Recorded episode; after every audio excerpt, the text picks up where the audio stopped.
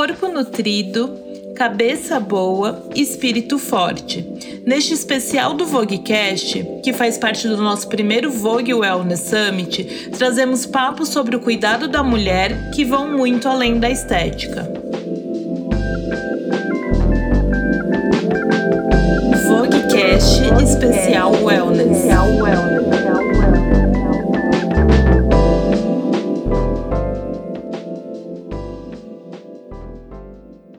Olá, pessoal. Eu sou a Renata Garcia, editora digital da Vogue, e hoje estarei ao lado de Moira Malzoni para um papo sobre kindfulness, como exercitar a compaixão para uma vida mais leve. A Moira é instrutora certificada e professora afiliada de Mindfulness da UCLA, que é a Universidade da Califórnia, e trabalha com aulas, palestras, consultoria e treinamentos corporativos com base na atenção plena. Além disso, a Moira é professora certificada de CCT, que é Treinamento de Cultivo da Compaixão. Ela é cofundadora do aplicativo Momento e do Mover by Mindfulness, o primeiro estúdio de meditação do Brasil. Moira, é um prazer ter você aqui conosco no Summit Vogue Wellness. Oi, Renata, é um prazer estar com vocês. Obrigada pelo convite. Estou muito feliz de poder falar sobre esses dois temas, que é a atenção plena e a compaixão. Muito obrigada. Para começar, eu queria que você contasse um pouquinho pra gente sobre a sua trajetória, que eu já fiquei super curiosa para saber mais sobre quando e por que você decidiu estudar sobre mindfulness e depois kindfulness em uma das, das mais renomadas universidades do mundo. Bom, então eu vou contar um pouquinho da minha experiência, né? É, foi uma mudança de carreira é, que começa em 2014 eu fui para a Califórnia fazer né, uma experiência de viver um tempo lá com a minha família e resolvi me inscrever nesse curso de mindfulness da UCLA que durava seis semanas. E eu me apaixonei, fiquei muito impressionada pelo programa, é muito muito fácil, né? Muito passo a passo, bem didático mesmo para fazer um curso introdutório para aprender a meditar. E aí, a partir disso, é, eu comecei, é, já meditava antes em outra técnica, e eu comecei a ter vontade de compartilhar. Sabe quando a gente faz alguma coisa para nós mesmos que, que a gente curte muito, que a gente vê os benefícios e a gente tem vontade de dividir, de dividir com os outros? Acho que foi um pouco isso, uma vontade de compartilhar. Então, eu fiz a application para a universidade e passei, e aí eu fui fazer essa formação profissional né, de instrutor, uh, que durou um ano, mais dois anos de mentoria, que eles continuam te acompanhando.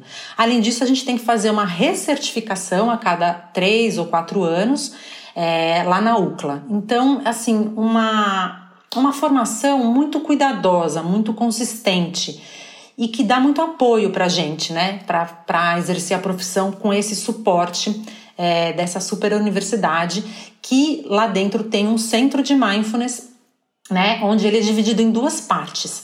Ah, uma das, das pernas, vamos dizer assim, é a parte da pesquisa científica em relação à atenção plena, e a outra perna, a educacional, que a gente chama, que é onde formam os instrutores, dá os programas, é, etc. E essa parte educacional é dirigida pela Diana Winston, que foi minha professora, é, então, é muita honra realmente de fazer parte dessa, dessa comunidade, né? Depois de formada como instrutora pela UCLA, é, eles convidam alguns é, alunos que se formaram para fazer um novo treinamento, né? Esse treinamento não é por application, é por convite e é para você fazer, é, para você se tornar um professor afiliado dos programas da UCLA.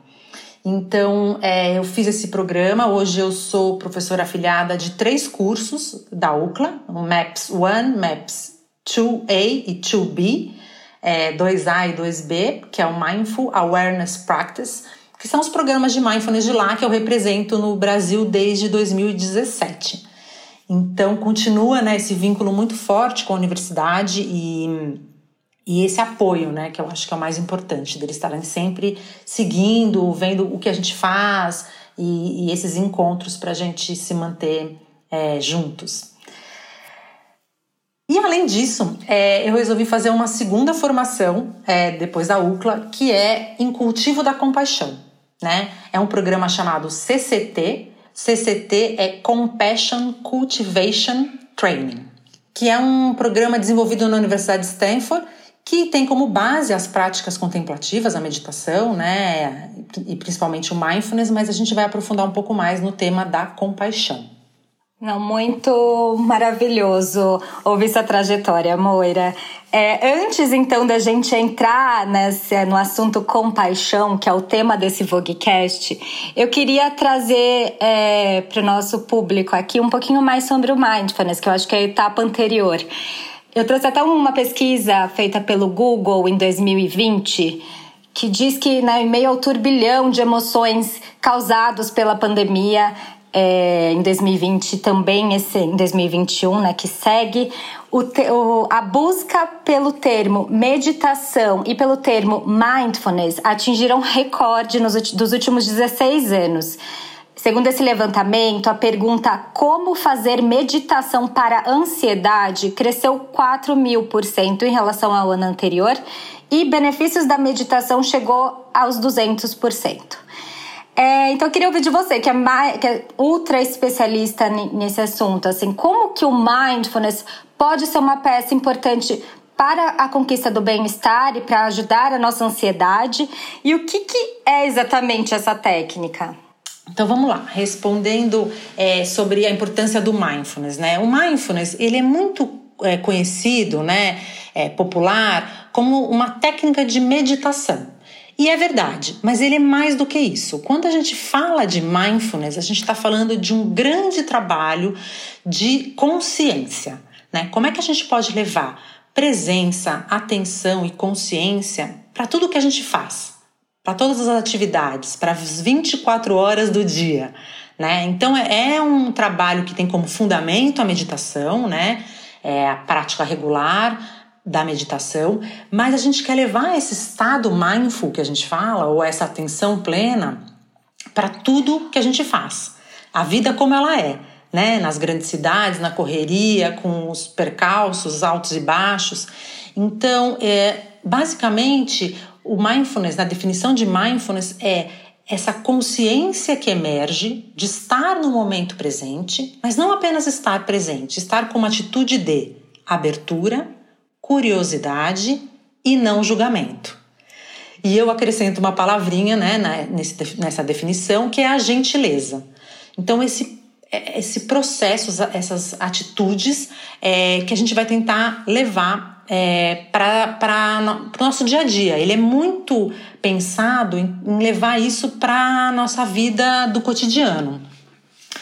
Então, o que, que acontece? É uma prática que vem da tradição budista, mas ela foi inspirada nela e, de certa forma, foi feito um programa um, didático, uh, laico, né, laico ou secular, eu gosto mais, que respeita todas as religiões, mas ela não é, ela não tem nenhum elemento religioso nesse programa, e a gente vai fazer esse, esse processo para que as pessoas possam é, cultivar um pouco mais esse estado e levar para o dia a dia. Então, eu acho que os benefícios, é, principalmente falando agora, né, em tempos de, de, de, quarentena, de pandemia, são muitos. Né? Hoje a gente tem, por exemplo, mais de 6 mil é, estudos científicos publicados sobre, só sobre o mindfulness, não sobre outros tipos de meditação. Né? Esses 6 mil são só sobre é, essa técnica específica. Então, e eles vão falar de muitos benefícios. Eu vou citar alguns, tá? Mas são cada estudo aprofunda num tema.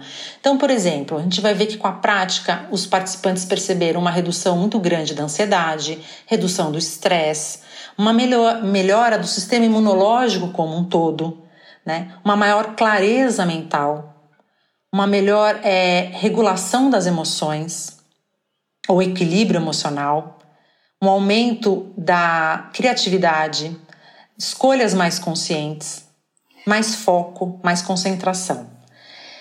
Então é algo que a gente vai, né? Quanto mais a gente pratica, a gente vai uh, treinando, né? Literalmente a nossa mente e trazendo esse benefício para o corpo todo. É, e prevenindo muitas doenças também. Então é como se a gente estivesse trazendo né, uma estabilidade, uma, um treino é, para que a gente esteja, que a gente possa viver melhor e lidar melhor com é, as dificuldades do dia a dia.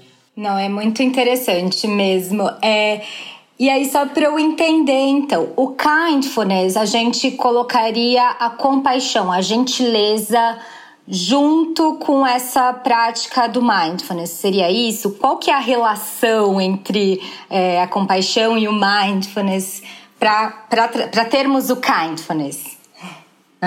Sim, então, aqui nesse contexto do nosso papo, a gente está usando a palavrinha kindfulness, né? Não como um programa ou uma prática né, de kindfulness, e sim como uma palavrinha que vai misturar duas palavras em inglês. A, o kindness, que é a gentileza, e o mindfulness, que é a atenção plena. Então a gente brinca, né? Kindfulness é a junção dos dois para a gente poder né, refletir um pouco. É, nos últimos congressos a gente tem falado muito nos os congressos de mindfulness, né? Existe mindfulness sem gentileza, né? Então, cada vez mais a gente vê essa conexão muito forte das práticas do mindfulness é, com as práticas de compaixão, de gentileza, é, de autocuidado, é, como se não desse mais para separar. Então, como eu disse, não é apenas estar no momento presente, mas eu mas fazer com que eu cultive essa gentileza é, vai potencializar todas essas transformações que a gente está falando. Então, eu acho que é nesse sentido, né, que a gente cada vez mais uh, vem trazendo, né, esse tema da compaixão. Eu acho que ele é um tema que vai vir com tudo, é, como uma tendência mesmo em várias áreas da sociedade.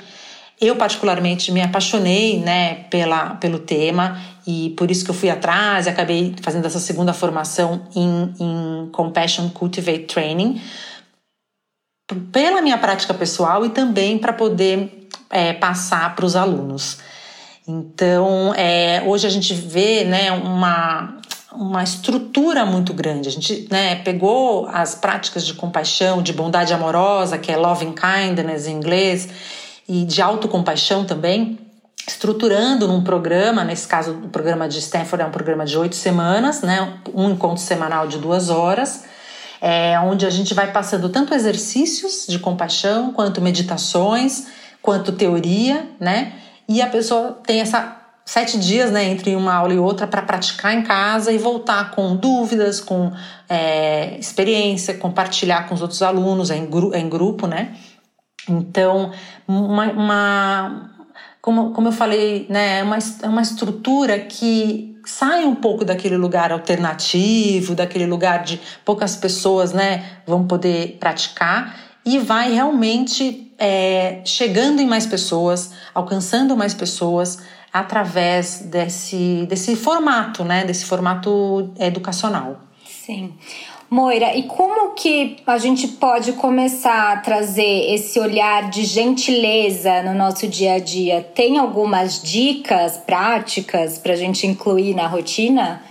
Tem, então vamos falar um pouquinho disso, né? A, a compaixão, primeiro eu queria falar um pouquinho da palavra, porque às vezes as pessoas têm é, diferentes entendimentos sobre a mesma palavra. Né? Então, a definição de compaixão para o nosso programa CCT, ela é a consciência né? Ter consciência de um sofrimento é, e a partir disso o desejo de fazer algo para aliviar esse sofrimento. Então isso seria a compaixão. Então a compaixão não necessariamente é eu me envolver com o sofrimento e sofrer junto. É, a compaixão não necessariamente é perdoar o outro, perdoar uma ação que de repente está né, errada, não é legal. É, e principalmente a compaixão não é você ser só bonzinho e passivo na vida né? Ao contrário, ela é uma ferramenta muito poderosa para a gente lidar com o nosso sofrimento e com o sofrimento dos outros. Ah, e até uma ferramenta para criar uma motivação né, dentro da compaixão e atingir os nossos objetivos. E, por que não, nossos objetivos em comum também. É, então, de certa forma, eu vejo a compaixão como um eixo de transformação social. Né? A gente se perceber todos juntos e como é que a gente pode agir e atuar para esse bem comum. Então, é estar tá consciente e mais conectado com a nossa própria natureza né, compassiva, para que a nossa resposta para determinadas situações venha desse ponto de vista. e não de um outro ponto de vista que seja de um muito julgamento ou um excessivo julgamento ou, ou algo assim. Muito bem, vamos falar então das dicas. É, acho que a primeira coisa, quando a gente fala de gentileza, é, eu gosto de dar um exemplo que é quando você se perceber numa situação muito difícil, é, vou falar agora da autocompaixão, né? É, percebe como você se trata, né? Quando você faz alguma coisa, entre aspas, que você acha que você falhou ou que você errou, né? É, como, como você se, se trata nessa situação? E a, e a proposta aqui é: será que eu posso me tratar como se eu fosse uma grande amiga. O que, que eu falaria nessa situação para uma grande amiga? Não, tá tudo bem. Não, isso acontece. Nossa, mas foi só hoje. Você fez tantas outras vezes, de, né, de uma outra forma. Sim. Tô aqui com você, vai dar certo, né? Com uma amiga a gente não fala assim. E por que, que com a gente? Total. Né? E por que, que com a gente a gente fala, nossa, como eu sou nossa, sempre faço isso. Nossa, nunca dá certo. Nossa, por que eu sou tão estabanada? Que absurdo. Né? Por que, que as nossas falas com a gente mesmo têm que ser tão duras? Têm que ser tão críticas, tão julgadoras? Então, de novo, não quer dizer que a gente não quer é progredir, evoluir, não é isso. Mas perceber que essa autocompaixão e essa gentileza, ela pode ser desenvolvida né? E perceber quais os benefícios uh, eu consigo observar a partir daí. Então, essa primeira dica seria me tratar como eu trato uma grande amiga ou um grande amigo, né? É, a, a, a, segunda dica que eu dou é se você puder realmente incorporar de alguma forma algum tipo de meditação no seu cotidiano. Acho que isso, né, vindo de uma instrutora de meditação, não poderia ser diferente.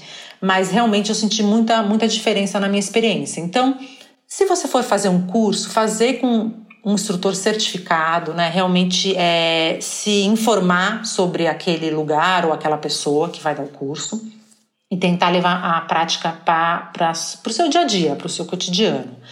De qualquer maneira, eu acho que uma prática bacana, mesmo para quem está começando ou quem não medita ainda, é ao acordar de manhã, senta, né, respira um pouco, observa a respiração, se conecta com a qual é a intenção para o seu dia, qual é a intenção para esse momento da sua vida. Né? A gente chama isso de estabelecer a intenção.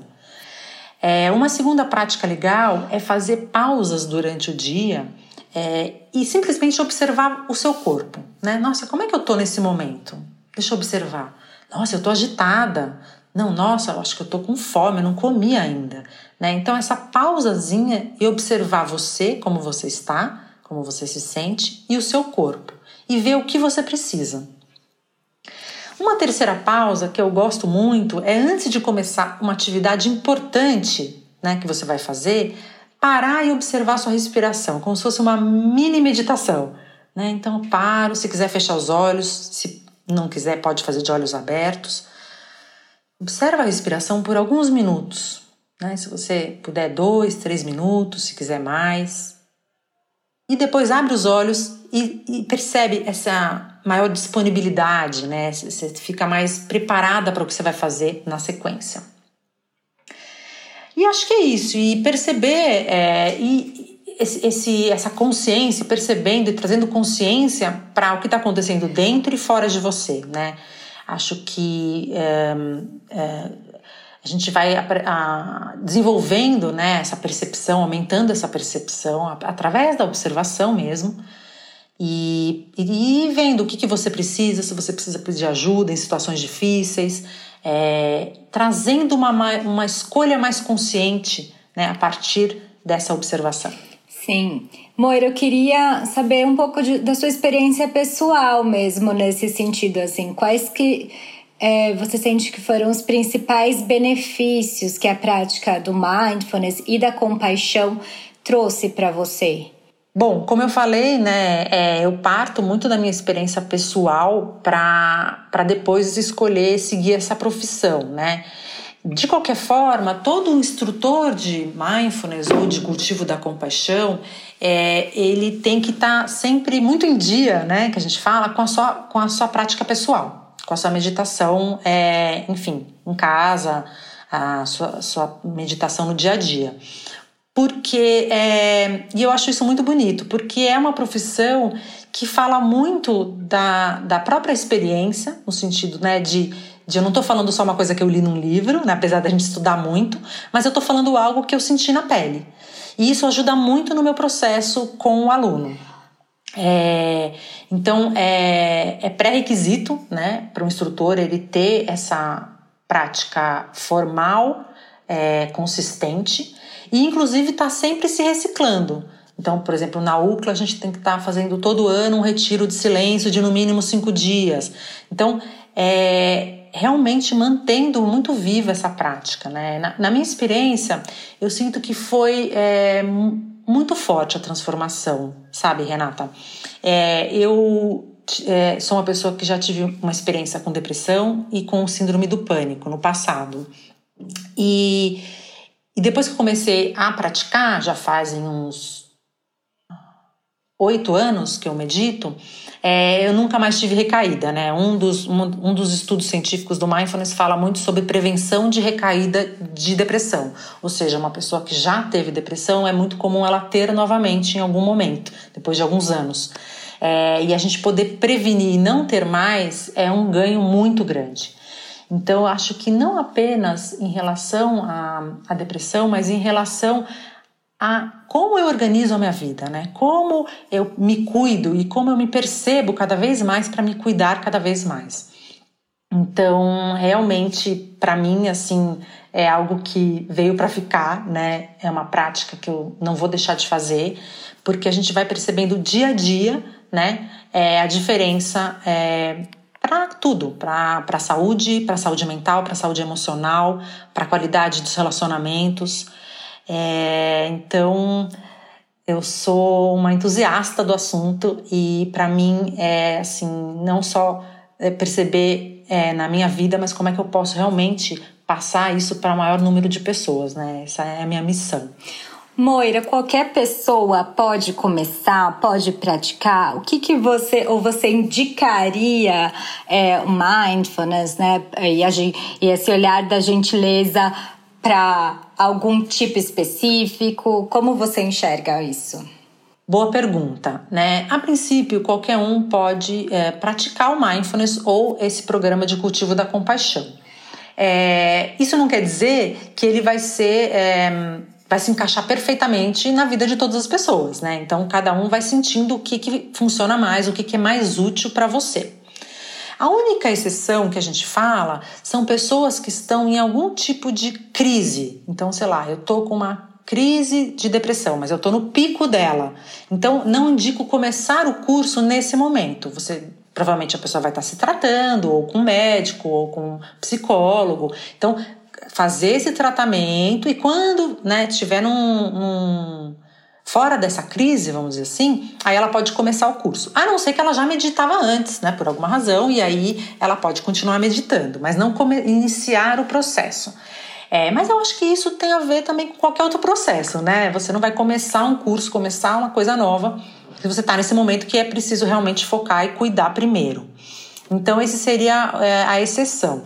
E principalmente, Renata, observar como você reage. Então, eu estou fazendo curso, estou me sentindo bem, tá bacana. Nossa, eu fiz uma prática que não sei, não foi legal. Pode parar lá no meio, pode contar para o instrutor que não, o que, que aconteceu, que não foi legal, o que, que eu senti. Então, é, é muito também de você se autorregular e perceber os seus limites, como em qualquer outra atividade.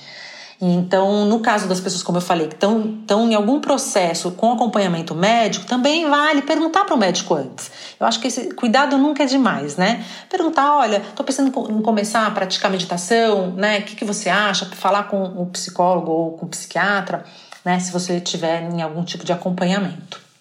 Mas fora isso, é indicado para todas as pessoas, inclusive crianças e jovens, tem programas específicos para eles. E, tem, e o mindfulness ele é muito legal porque ele tem uma gama de, de assuntos, vamos dizer, como, onde ele se aprofunda. Então a gente tem o mindfulness básico, e a gente tem o mindfulness para alimentação, mindfulness para o sono, mindfulness para é, adictos, etc. Então, realmente, é, para esporte, né? As pessoas podem se aprofundar depois. É muito legal. É, então, para quem quiser se aprofundar né, mais nesse assunto, você tem dicas de cursos, livros, sites é, para pesquisar sobre esse tema? Sim, então vamos lá. É, existem muitos livros sobre mindfulness, é, muitos mesmo. Se você né, começar a procurar, você vai ver. É, em inglês, uma infinidade, em português, bastante coisa também. Então, tomar esse cuidado para ver quem é o autor, tá bom? Isso é muito importante, pegar autores que são realmente é, sérios, consagrados, né, para você já pegar a informação certa. Então, alguns autores que eu gosto muito, John Kabat-Zinn, que é responsável por realmente ter popularizado o mindfulness nos Estados Unidos, é, que foi a pessoa que fez o primeiro programa de, de mindfulness de oito semanas em 1979 em Massachusetts. Então, o John Kabat-Zinn tem livros traduzidos para o português. É, a gente tem o próprio livro da Diana Winston, que é a minha professora, só que esse é em inglês, chama Fully Present, também é fácil de comprar no Brasil, é, mas é em inglês. É, queria também indicar o, um livro sobre o cultivo da compaixão, que chama Um Coração Sem Medo, que é do Dupen Jimpa, que vai falar um pouquinho de todo esse processo, aprofundar um pouco mais. É, e queria passar alguns links de sites que tem áudios de meditação, que tem muita informação. O primeiro é o da UCLA, que chama uclahealth.org barra Mark. Mark é o, o centro de mindfulness deles. Mas se você colocar uclahealth.org, você vai achar o, centro de mindfulness lá dentro. Tem muito material, um, pesquisa científica, meditação, muita coisa. De compaixão, a gente tem o compassioninstitute.com, também é bem bacana o site. E tem o nosso site que tem muitos cursos, tanto de compaixão quanto de mindfulness, que é o movedbymindfulness.com. É, a gente vai ter vários cursos começando em abril, inclusive o de CCT, começando dia 24 de abril. É, e a gente tem o site também e o Instagram do CCT Brasil, que é um grupo de cinco instrutores que se formaram, né, e que representam o programa aqui. Então, é, dá uma fuçada, é, qualquer dúvida também estou à disposição, né, através das redes sociais, enfim, porque tem muita coisa bacana, acho que vale a pena dar uma aprofundada assim. Não, maravilha. É, só para avisar todo mundo, a gente vai deixar todos esses sites, esses livros, numa matéria no site da Vogue Brasil. É, e também queria avisar que a gente tem uma série de matérias sobre o tema mindfulness e também kindfulness é, no canal Wellness, que também fica dentro do site da Vogue Brasil. Então, deixei esse plus é, para quem quiser entrar mais a fundo nesse tema. Moira, eu queria agradecer você por dividir com a gente é, um pouquinho dos seus conhecimentos, trazer esse overview sobre, sobre esse tema que é tão importante, acho que né, principalmente nos, nos tempos que a gente está vivendo, mas acho que na, na nossa rotina como um todo, pensando em bem-estar. E muito obrigada por estar com a gente no Summit Vogue Wellness. Renata, obrigada a você. É, foi muito bom, né, nosso papo. Espero é, de verdade que todo mundo aí tenham, façam boas práticas, né, e que a gente consiga criar juntos uma sociedade com mais empatia, mais altruísmo e mais compaixão. Um beijo grande e obrigada. Obrigada, pessoal, e acompanhe a programação completa sobre bem-estar no nosso canal Vogue Wellness BR, no site e também no Instagram. Obrigada!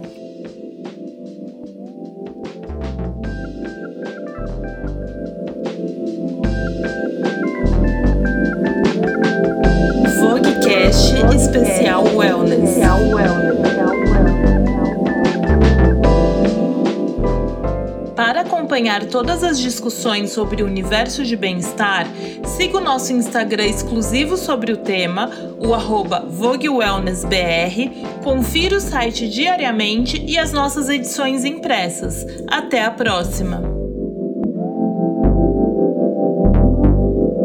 Vogue Cash Especial Wellness. Especial Wellness.